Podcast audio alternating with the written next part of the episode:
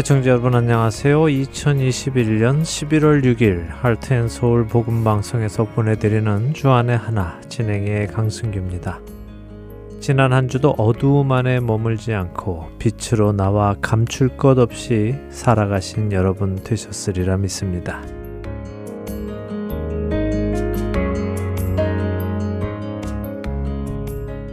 벌써 11월입니다. 올 2021년도 이제 두 달을 남겨놓고 있는데요. 하루하루를 주님께 드리기에 합당한 날들로 채워갈 수 있기를 바랍니다. 한국 속담 중에 뭐로 가도 서울만 가면 된다 하는 말이 있죠. 어떤 길로 가든 목적지인 서울만 가면 된다는 말인데요. 수단이나 방법은 어찌 되어도 목적만 이루면 된다는 의미로 사용합니다. 뭐로 가도 서울만 가면 된다는 말을 거꾸로 생각해 보면 뭐로 가도 서울에 갈 수 있다는 말이겠지요. 그리고 서울에 가는 길은 그렇게 여러 가지일 수 있다는 말이기도 합니다. 실제로도 그렇지요. 서울에 가는 길은 하나만 있는 것은 아니니까 말입니다. 서울에 가는 것이 목적이라면 어떤 길을 통해서라도 서울에 가면 되는 것입니다. 이 뭐로 가도 서울만 가면 된다는 속담을 불교 학자는 이렇게 불교에 적용을 했는데요. 이 속담은 부정적일 수도 있지만 긍정적일 수도 있다. 수많은 역경을 해치고 큰 일을 해낸 사람에게 사용할 수 있기 때문이다. 불교 수행도 이 속담을 긍정적으로 적용할 수 있다. 뭐로 가도 서울만 가면 되듯이 염불이든 참선이든 밀교든 현교든 간화선이든 윗바사나든 불교의 궁극적 깨달음을 얻게 해주면 그 수행은 정법이다 라고 설명을 했습니다.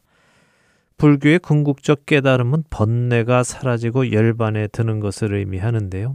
어떤 방법이든 열반에 이르게 해주는 방법이 있다면 그것이 바로 정법이다 하는 것입니다.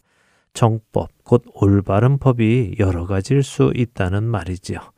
첫 찬양 들으신 후에 말씀 나누겠습니다.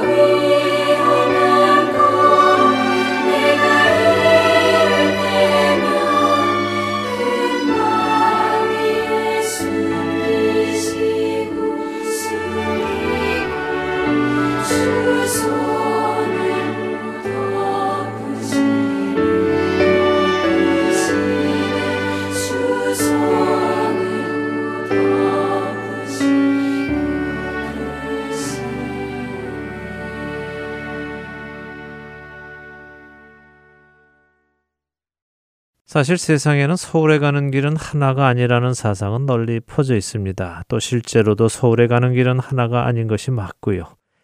앞서 말씀드린 대로 불교에서 득도하는 방법은 여러 가지일 수 있다고 하고 또 어느 것이든 득도하게 해주면 그것이 바로 정법, 올바른 방법이고 정식 방법이라고 말합니다. 근데 하나님께로 가는 길은 어떨까요? 하나님께로 가는 길도 여러 가지일까요? 에이, 그게 무슨 말이야? 라고 하시겠지만, 최근 기독교 신문에 나온 한 기사는 우리를 깜짝 놀라게 합니다.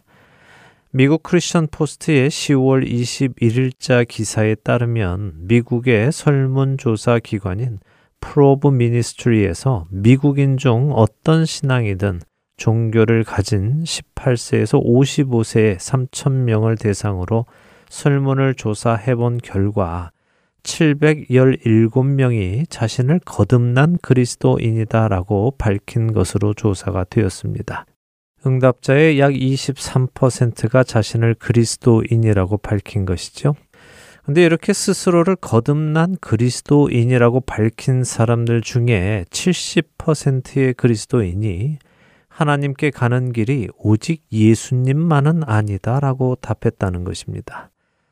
이들은 이슬람의 무하마드나 불교의 부처도 하나님께 가는 길을 가르쳐 주었다고 인정한다는 기사였습니다. 정말 놀라운 설문조사 내용입니다. 스스로를 거듭난 그리스도인이라고 믿는 사람들 중 70%가 넘는 사람이 예수님이 하나님께로 가는 유일한 길이 아니라고 답했다니 말입니다. 이들은 예수님만이 하나님께로 가는 유일한 길이 아니고 다른 종교를 통해서도 천국에 갈 수 있다고 생각하기 때문에 다른 사람들에게 내 신앙을 나누지 않고 나누지 않기 때문에 전도도 하지 않는다는 것입니다. 크리스천 포스트는 이러한 결과가 나온 이유를 그동안 교육되어져 왔던 종교다원주의의 영향이라고 진단했습니다.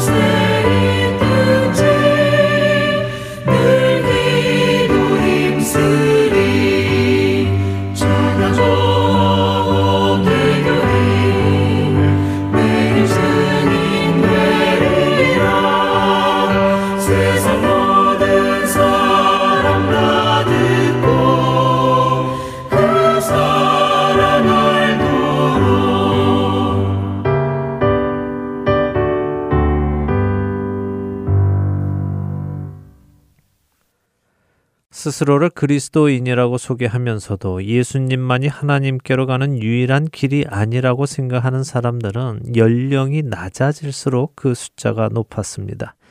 그만큼 젊은 세대, 어린 세대, 다시 말해 최근에 교육을 받은 사람들의 정서에 예수님만이 하나님께로 가는 유일한 길이 아니라는 생각이 지배적으로 자리 잡고 있다는 것이죠. 그렇다면 이들은 도대체 무엇 때문에 자기 자신을 거듭난 그리스도인이라고 생각하는 것일까요?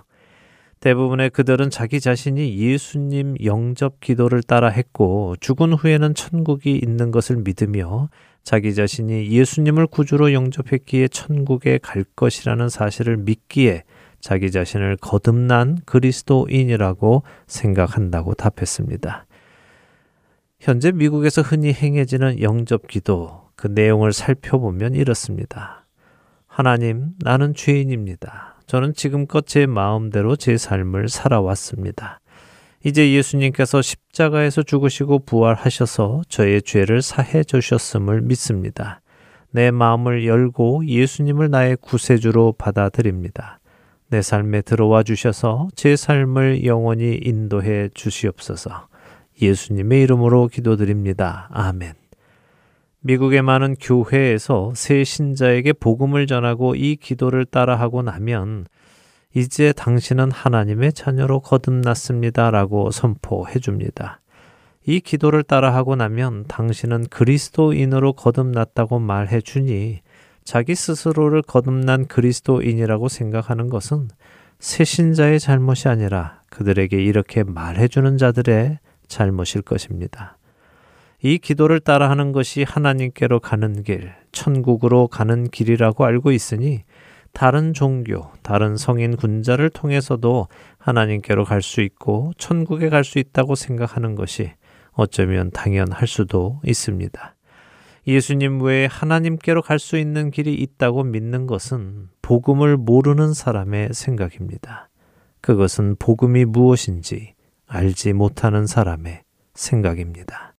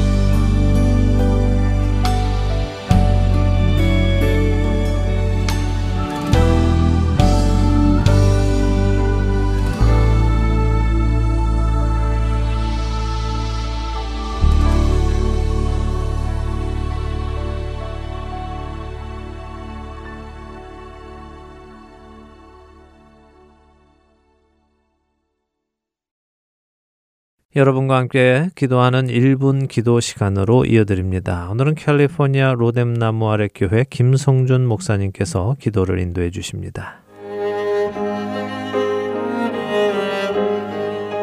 애청자 여러분 안녕하세요. 하트앤서울 복음방송 1분 기도 시간입니다. 저는 캘리포니아 발렌시아에 위치한 로뎀나무 아래 교회를 섬기고 있는 김성준 목사입니다. 청고마비의 계절 아름다운 가을이 되었습니다. 여러분들이 사시는 각 지역에 나뭇잎이 울긋불긋하게 물든 아름다운 모습을 보고 계시리라 생각됩니다. 저도 얼마 전에 비숍이라고 하는 지역에 단풍을 보러 갔다 왔습니다만 어, 하나님이 지으신 세상은 순리대로라면 참 이렇게 아름답구나라는 것을 느낄 수 있는 시간이었습니다. 전 요즘에 교인분들의 가정 신앙 상담을 하다 보면 자녀들의 마약, 술 혹은 게임 중독 때문에 힘들어하는 가정의 상담과 더불어 기도 부탁을 자주 받게 됩니다. 애청자 여러분들께서도 실감하시겠지만 저희 주위에 몇 년 전 그 마리화나 판매의 합법화와 더불어서 마약으로 인해 고통받고 있는 가정들이 점점 더 늘어나고 있는 것들을 여러분도 잘 아실 것입니다. 사탄은 늘 저희로 하나님의 말씀에 따라 순리대로 살지 못하도록 온갖 세상적인 것들로 저희와 저희 자녀들을 유혹합니다.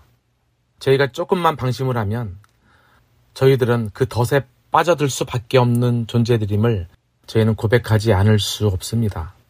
그래서 오늘은 저희 자녀들이 우리의 이 삶을 망치는 술, 마약, 게임 등의 중독으로부터 벗어나고 이것으로부터 피하게 해달라고 함께 기도하는 시간을 갖기를 원합니다. 혹시라도 여러분의 자녀들이 이러한 중독에 걸려 들어 있다면 이러한 중독에서 빠져나올 수 있도록 예수 그리스도의 강권적인 능력으로 저희 자녀들을 이끌고 붙들어 달라고 하나님께 함께 기도하시기를 바랍니다. 그러면 다 함께 합심해서 기도하겠습니다.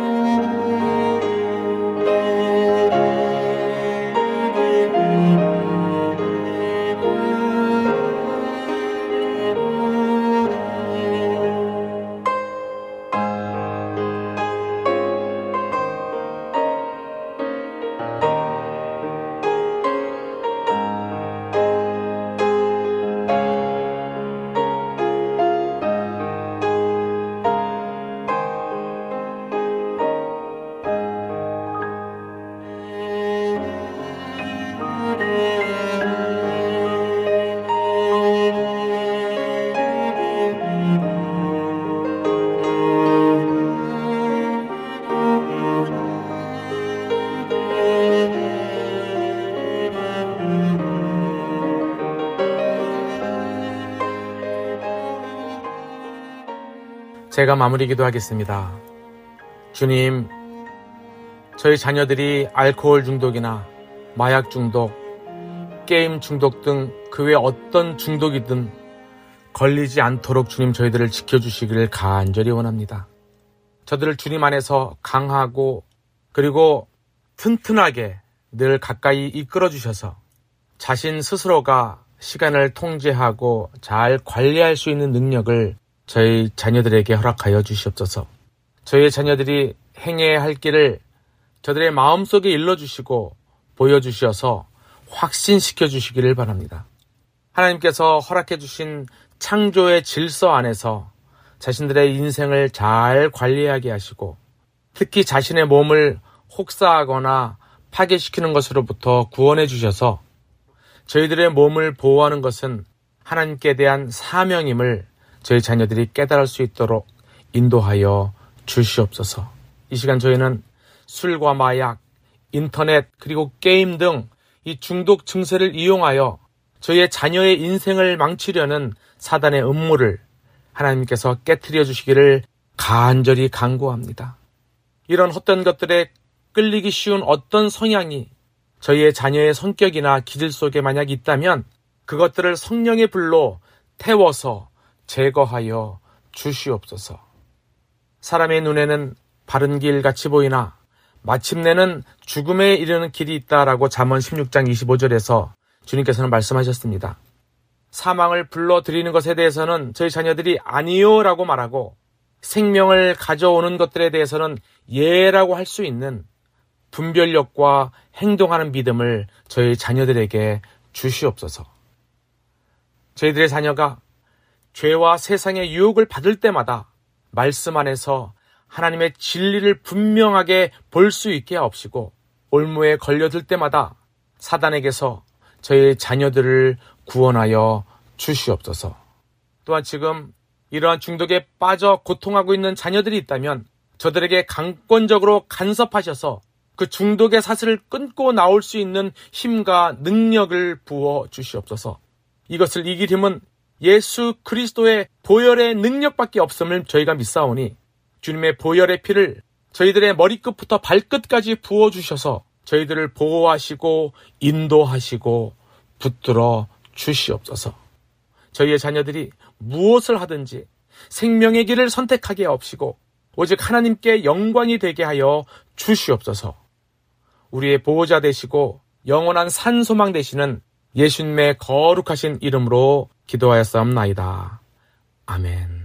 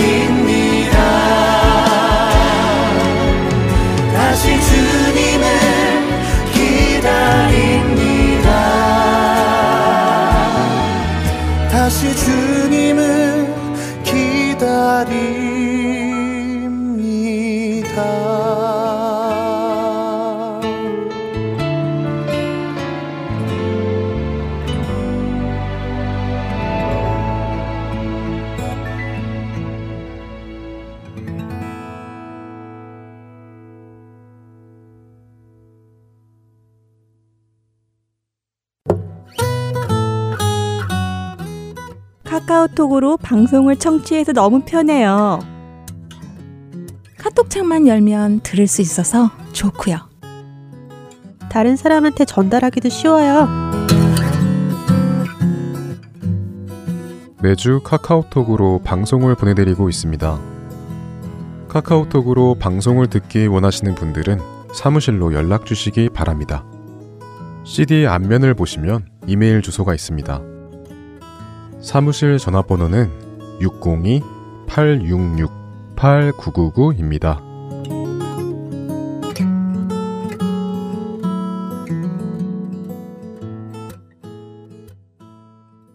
할텐 서울 복음방송은 인터넷 www.할텐서울.org를 통해 매주 토요일 4시간의 한국어와 2시간의 영어, 1시간의 일본어로 복음을 전하는 선교회입니다.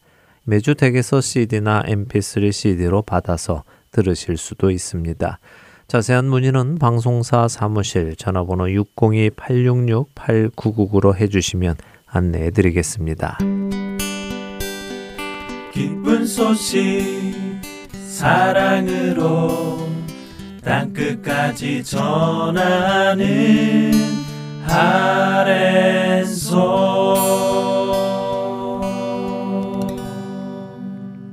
누가복음을 공부하는 시간입니다. 누가의 복음으로 이어드립니다.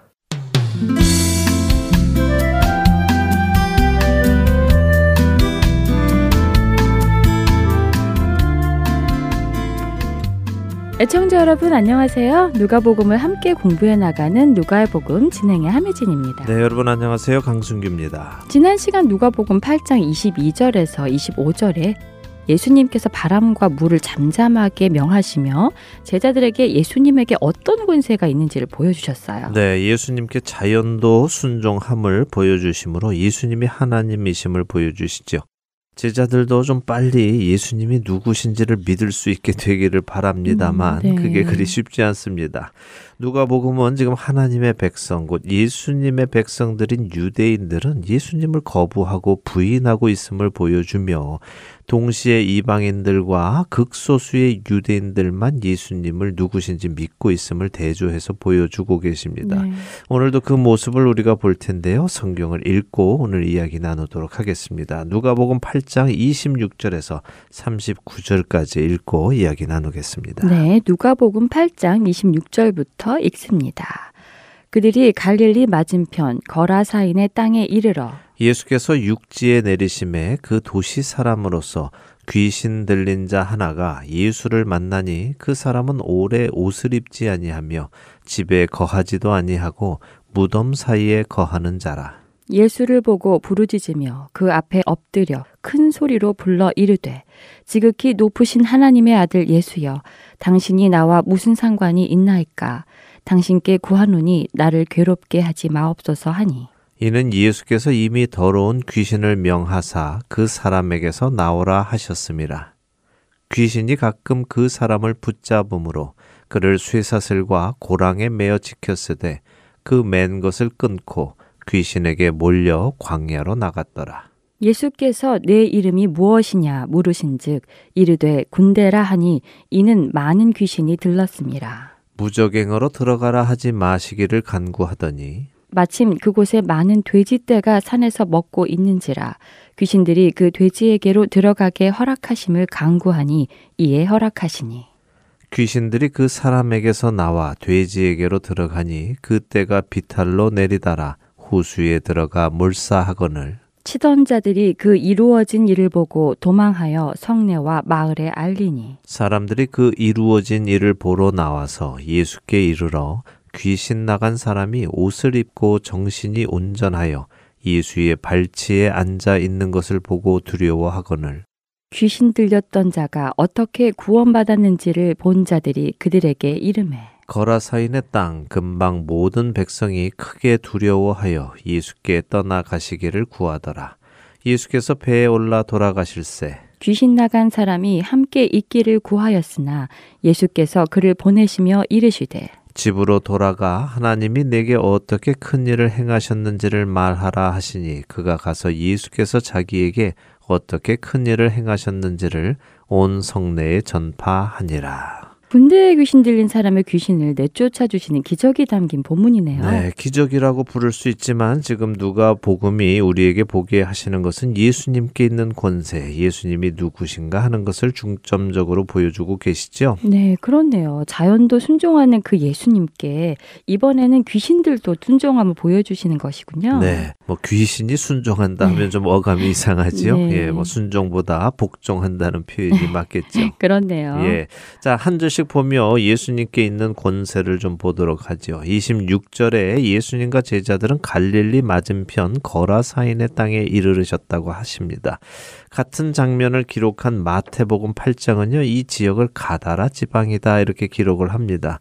근데 마가복음은 이 누가복음과 마찬가지로 거라사인의 지방이라고 기록하지요. 이래서 어떤 사람들은 성경에 오류가 있다고 주장을 하기도 하는데요. 그렇지 않습니다. 성경을 똑바로 읽으면 됩니다. 네. 마태복음은 가다라 지방이라고 했습니다. 그 지역의 이름이 가다라인 것이죠.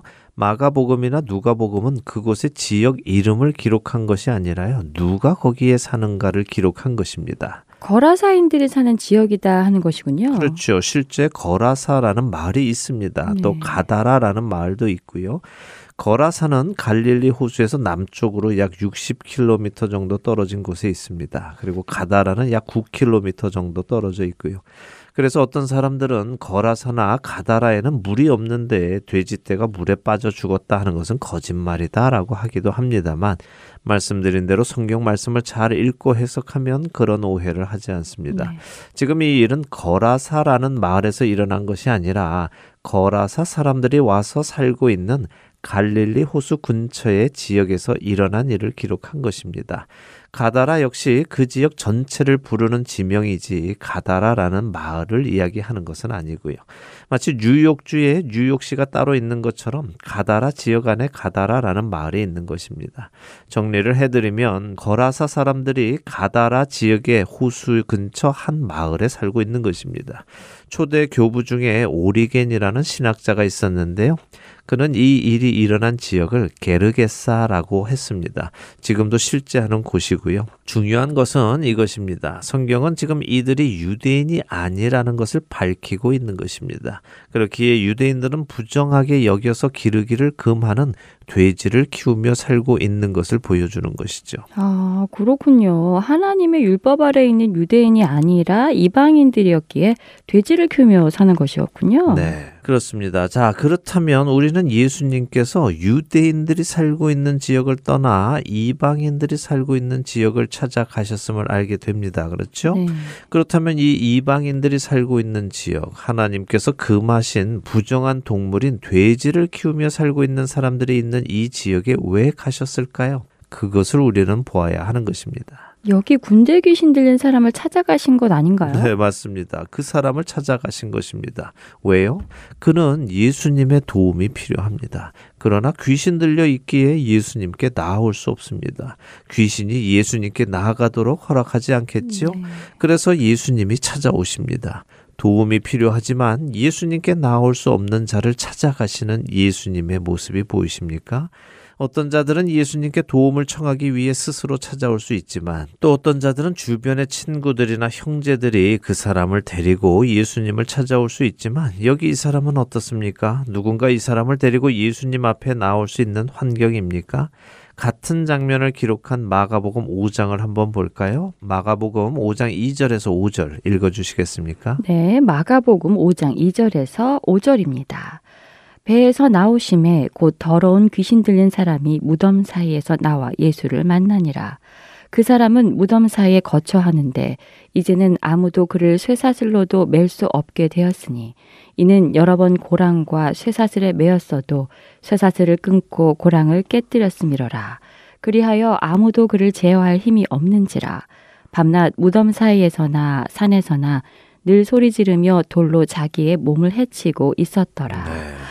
아, 저런. 그동안 사람들이 쇠사슬로 매어 놓았었네요. 그렇죠. 그런데도 힘이 너무 세서 그 쇠사슬을 다 부수고 무덤과 산 위에서 뛰어다니며 자기 몸을 해치고 있었다고 하시네요. 네, 마가복음도 누가복음과 마찬가지로 그가 사람들에 의해 쇠사슬에 매여 있었다고 기록하고 있고 누가복음은 그가 옷을 입지 않고 벌거벗은 채로 집에 거하지도 않고 무덤 사이에 거하고 있었다고 기록하고 있죠. 네. 그러니 이 사람은 가족들에게도 또 이웃들에게도 도움을 받지 못하고 있었던 것입니다. 생각해 보세요. 너무 힘이 세고 무섭게 날뛰니 사람들이 그를 붙잡아서 쇠사슬로 묶고 놓았습니다. 비참하지요? 네. 근데 그 쇠사슬도 풀어버리고 뛰어다니니 어느 누구도 그 힘을 감당하지 못합니다. 그러니 이 사람은 어느 누구의 도움을 받아 예수님 앞에 나올 수 없는 처지입니다. 더군다나 자신의 몸을 자신이 돌로 해하고 있습니다. 언제 죽을지 모른다는 것입니다. 이 사람 안에 있는 더러운 귀신이 이 사람을 괴롭히고 있는 것입니다. 아무 소망도 없고 도울 사람도 없는 이 사람을 오늘 주님이 찾아가십니다. 이렇게 예수님께서 찾아오시니 이 사람이 놀라운 반응을 보입니다. 도망가는 것이 아니라 예수님 앞으로 나옵니다. 그러게요. 왜 도망가지 않죠? 도망가야 하는 것이 정상 아닐까요? 네, 여기서 잠깐 귀신에 대해서 짚고 넘어가죠. 제가 요한계시록 진행을 할 때도 말씀드린 내용입니다. 귀신은 세상 사람들이 생각하는 죽은 자의 영혼, 특별히 한이 맺혀 죽은 소복 입고 긴 머리를 음. 늘어뜨린 그런 존재가 아닙니다. 아, 그렇죠. 동양에서는 귀신하면 그런 존재가 먼저 떠오르죠. 네, 그래서 우리가 가지고 있는 문화로 성경을 보면 안 됩니다. 그러면 혼란스러워집니다. 네. 잘못된 그림 을 그리게 되지요. 그런 귀신은 없습니다. 모든 사람의 영혼은 죽으면 음부에 가서 최후의 심판을 기다리든지 이미 심판을 받았기에 음부에 가지 않고 하나님 앞으로 가든지 둘 중에 하나입니다. 그렇게 둘로 갈리는 이유는 무엇입니까? 예수님께서 십자가에서 그 사람의 죄를 사해 주신 것을 믿는 사람은 죄값을 치르었기에 음부에 가서 심판을 기다릴 필요가 없는 것이고요. 그것을 믿지 않는 사람은 자신의 죄값을 자신이 치르어야 하기에 음부에 가서 심판을 기다려야 하는 것입니다. 자, 그러니 성경이 말씀하시는 귀신은 죽은 사람의 영혼이 아닙니다. 그렇다면 누구일까요? 글쎄요. 그럼 악한 영인가요? 네, 한국어로 번역된 귀신은 헬라어로는 다이모니온이라고 합니다. 영어로는 디몬이라고 하지요. 언젠가 시간이 될 때 제가 성경이 말씀하시는 귀신에 대해 구체적으로 한번 나누도록 하고요. 오늘은 간단하게만 말씀을 드립니다.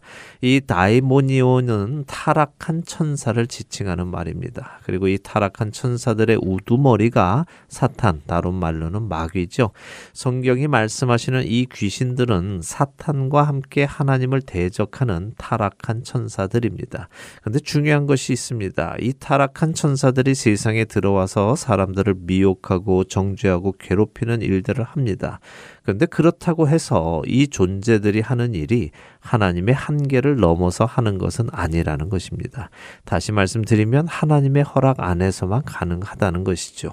하나님의 허락 밖의 일은 할 수 없다는 말씀이군요. 네, 그렇습니다. 그런데 또 오해하지 말아야 할 것이 네. 하나님께서 이 타락한 천사들에게 악한 일을 하도록 허락하셨다는 것이 하나님께서 그들로 악한 일을 하도록 부추기셨거나 악한 일을 하도록 명하셨다 하는 것은 또 아니라는 것입니다. 네. 하나님은 온전히 선한 분이시고 악이 조금도 없다고 성경은 말씀하시죠. 그렇죠. 하나님께서 악한 일을 시키실 일은 없으시죠. 네. 그러나 그들이 악한 일을 하는 것을 뭐라 해야 적절할까요?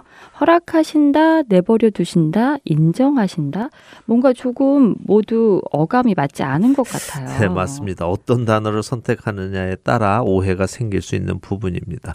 허락하신다고 하면 어떻게 하나님께서 악을 허락하실 수 있나? 하나님께서 악에 동조하시나 하는 오해를 할 수 있고요.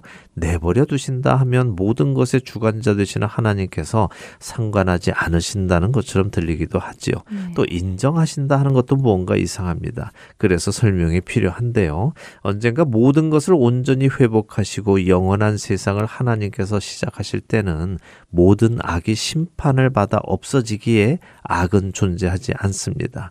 악의 집단은 모두 불못에 들어가게 되는 것을 요한 계시록은 설명하시죠. 네. 그러나 그때까지 하나님께서는 하나님의 백성들을 구원에 이르게 하시기 위해서 악의 활동을 허락하십니다. 그 이유는 하나님이 그 일에 동참하시는 것도 아니고 그것을 막지 못하셔서도 아닙니다. 우리가 욥기를 보면 사탄이 욥에게 무언가를 행할 때도 하나님께서 허락하신 선까지만 할 수 있는 것을 보지요. 네, 맞아요. 하나님께서 사탄에게 욥의 소유물만 맡기시고 그의 몸에는 손대지 말라고 하시니까 그렇게 했고 그의 몸을 허락하시지만 그의 생명은 해하지 말라고 하시니까 거기까지만 했죠. 그렇습니다. 악의 세력은 하나님께서 구원을 이루실 때까지 필요에 의해서 잠시 허락하고 계시는 것이지 영원한 것은 아닙니다. 네. 그렇게 이 악의 세력은 하나님을 대항하기는 하지만 하나님 나라를 넘어설 수는 없고 하나님의 명령을 거역할 수도 없습니다. 자, 여기 누가복음의 군대 귀신 들린 자는 예수님을 보고 도망하는 것이 아니라 예수님 앞에 와서 오히려 엎드리며 부르짖습니다. 그리고 예수님이 누구신지를 말합니다. 지극히 높으신 하나님의 아들이라고 부르네요. 네, 우리가 누가복음 4장을 볼 때도 보았습니다. 하나님의 백성들은 예수님을 몰라 봅니다. 네. 그런데 귀신은 압니다.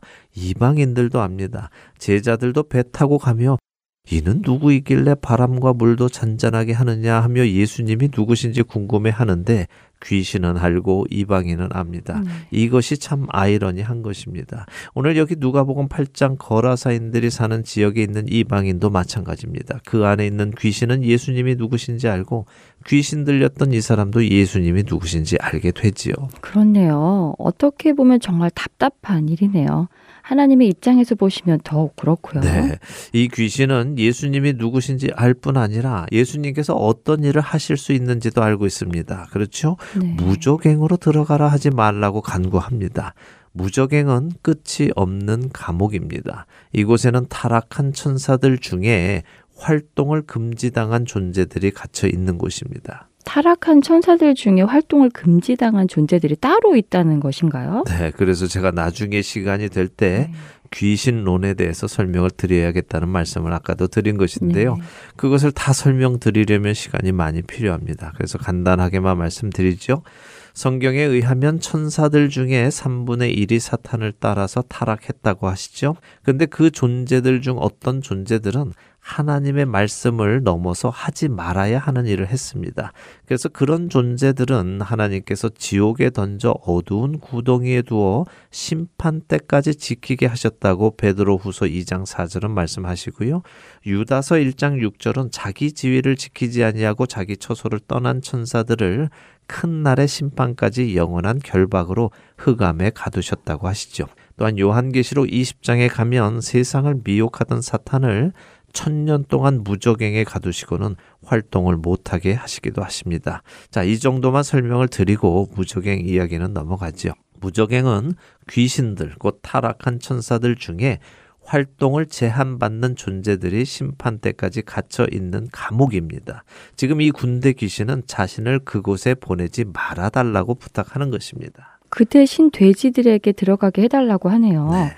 무적행에 가고 싶지 않은 것은 알겠는데 왜 돼지에게 들어가게 해달라고 했을까요? 글쎄요. 사실 이 부분에 대해서는 명확한 답이 없습니다.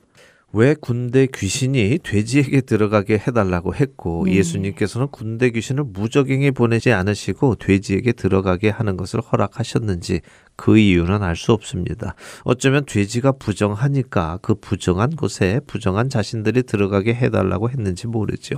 그러나 그 부분의 답은 알 수 없습니다. 군대라고 하면 당시 로마 군대 기준으로 6천 명을 의미한다고 합니다. 6천 명이요. 네. 그럼 여기 이 사람 안에 귀신이 6천 마리, 6천 명이나 있다는 말인가요?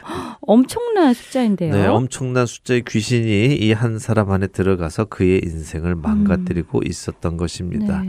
예수님이 허락하시니 귀신들은 돼지에게로 들어갔고 돼지 떼들은 비탈길을 내리달려서 호수에 들어가 모두 죽었습니다.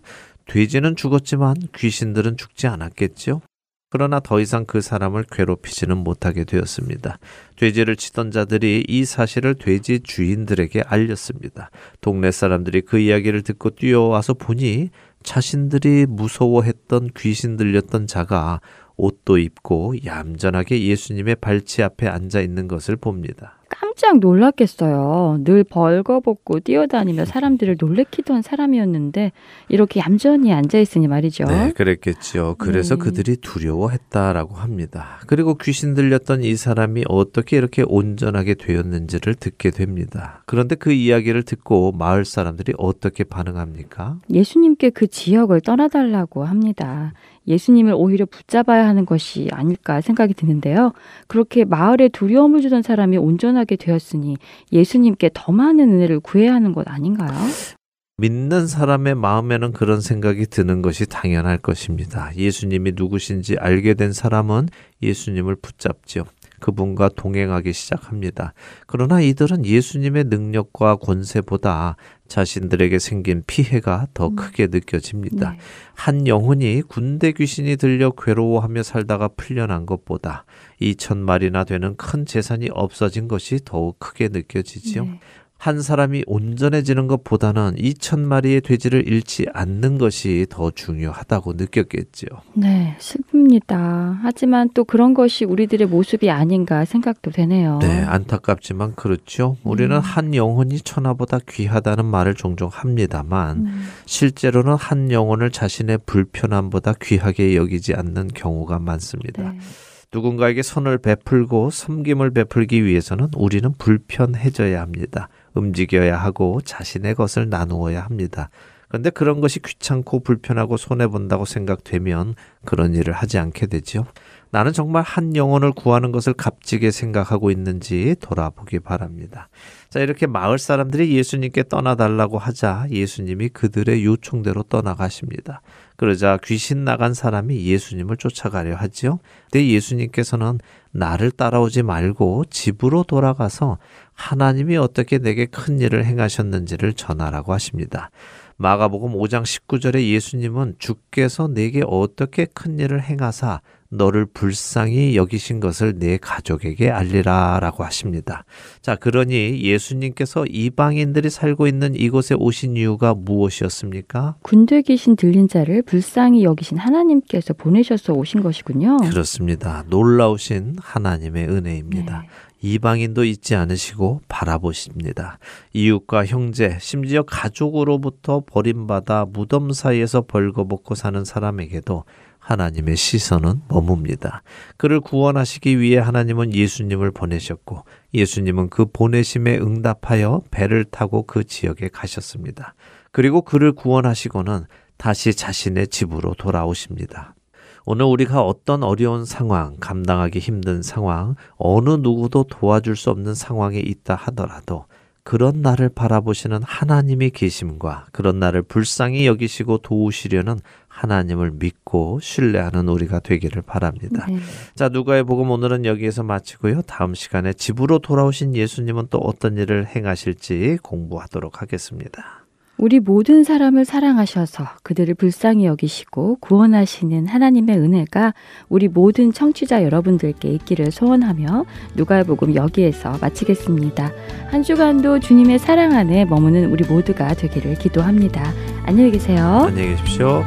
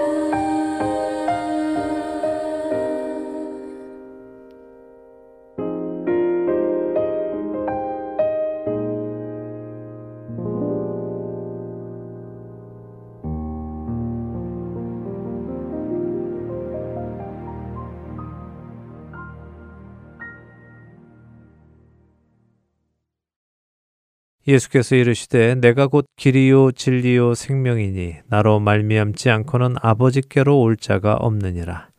요한복음 14장 6절에서 예수님께서 하신 말씀입니다. 예수님은 예수님이 하나님 아버지께로 가는 유일한 길이심을 말씀하십니다.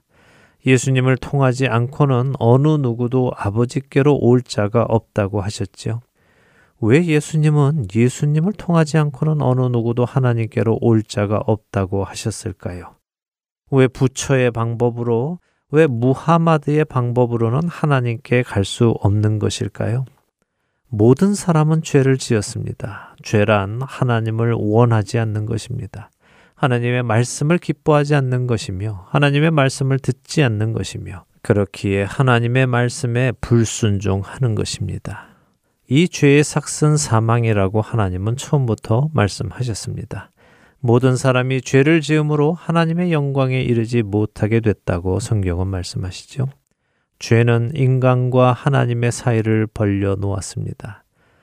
그렇기에 죄인인 인간이 다시 하나님께 갈 수 있는 유일한 방법은 무엇일까요? 죄 삭세 해결입니다. 죄값이 치루어져야만 의로우신 하나님 앞에 갈 수 있습니다. 의로우신 하나님께서 죄값을 치르지 않은 사람들을 곁에 두실 수는 없습니다. 그것은 불의한 일이고 정의롭지 않은 일이기에 그렇습니다. 바로 이런 이유로 무하마드가 가르치는 여러 가지 종교 행위가 우리의 죄값을 치르어 줄 수 없는 것이고 부처가 가르치는 명상과 참선과 해탈의 수고가 우리의 죄값을 치르어 줄 수 없는 것입니다. 말 그대로 명상을 하고 해탈을 하여 내 마음에 아무런 번뇌가 없다고 해보지요.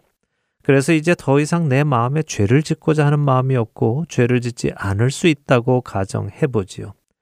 그렇지만 그 전에 지은 죄의 값은 어떻게 됩니까? 그 죄의 삭시 내가 해탈했다고 치루어집니까? 그럴 수는 없는 것입니다. 아무리 해탈을 하고 아무리 많은 의로운 행위를 했다고 해서 지난 죄의 삭시 감하여지거나 사라지는 것은 아닙니다. 더 나아가 그 어느 사람도 다른 사람의 죄값을 대신 치르어 줄 수는 없습니다. 모든 사람은 각각 자신의 죄에 대한 값을 사망으로 치르어야 하기 때문입니다. 다른 누군가의 죄값을 치를 수 있는 자격은 그 사람이 아무 죄가 없어야 하는 것이며 그 아무 죄가 없는 사람이 죄인으로 죽어야 하는 것입니다. 세상에 어느 누가 이 자격에 부합이 됩니까? 예수 그리스도 외에는 계시지 않습니다. 하나님의 모든 말씀에 순종하고 하나님을 사랑하고 이웃을 사랑하여 모든 율법을 완성하시고 아무 죄 없이 사신 분은 예수님 한 분 외에는 계시지 않습니다. 그렇기에 그분만이 우리의 죄를 담당하실 수 있고 그분이 그렇게 우리의 죄를 대신하여 십자가에서 죽으신 것을 믿는 자만이 하나님께서 베풀어 주시는 은혜를 받아들인 자이기에 하나님께 의롭다 하심을 받고 죄값이 치르어졌기에 하나님 앞에 나갈 수 있는 것입니다. 사랑하는 할텐 서울 복음 방송 애청자 여러분. 만일 하나님께로 갈 수 있는 길이 예수님의 십자가 외에 다른 길들도 있었다면 하나님은 결코 예수님을 이 땅에 보내시고 그분이 십자가에서 그렇게 처참하게 죽는 방법을 사용하지 않으셨을 것입니다. 대신 다른 여러 방법을 우리에게 알려 주셨을 것입니다. 쉬운 방법이 있는데 왜 굳이 그 어렵고 처참하고 끔찍한 방법을 사용하셨겠습니까? 그 길 외에는 없었기 때문입니다. 우리는 성경적인 복음이 점점 사라지는 시대에 살고 있습니다. 스스로를 거듭난 그리스도인이라고 믿는 사람 중에 70%가 예수님만이 하나님께로 가는 유일한 길이 아니라고 생각한다는 것은 그들이 복음을 알지 못한다는 반증입니다. 여러분은 성경적인 복음을 알고 계십니까? 그렇다면 그 성경적인 복음을 또 다른 자들에게 전하고 계십니까? 이번 설문조사에서 나온 것처럼 세대가 어려워질수록 예수님 외에 하나님께 가는 길이 있다고 생각하는 사람들이 늘어난다는 것은 우리가 다음 세대에게 하나님의 말씀을 제대로 가르치지 못하고 있다는 증거이기도 합니다. 우리는 수평적인 선교에는 많은 열매를 맺었습니다. 땅 끝까지 가서 예수 그리스도를 전하고 있습니다. 이것은 아주 중요한 일입니다. 그러나 수평적인 선교 못지않게 수직적인 선교도 중요합니다. 한 세대에서 다음 세대로 예수 그리스도의 복음이 온전히 전해지는 수직적인 선교가 더 늦기 전에 제대로 이루어져야 하겠습니다. 다른 이로서는 구원을 받을 수 없나니 천하 사람 중에 구원을 받을 만한 다른 이름을 우리에게 주신 일이 없음이라 하였더라. 사도행전 4장 12절의 이 말씀이 우리 모두에게 그리고 다음 세대에게 주님이 다시 오실 때까지 계속해서 전달되기를 소원하며 오늘 주안의 하나 여기에서 마치도록 하겠습니다. 함께 해주신 여러분들께 감사드리고요. 저는 다음 주 이 시간 다시 찾아뵙겠습니다. 지금까지 구성과 진행의 강순기였습니다. 해청자 여러분 안녕히 계십시오.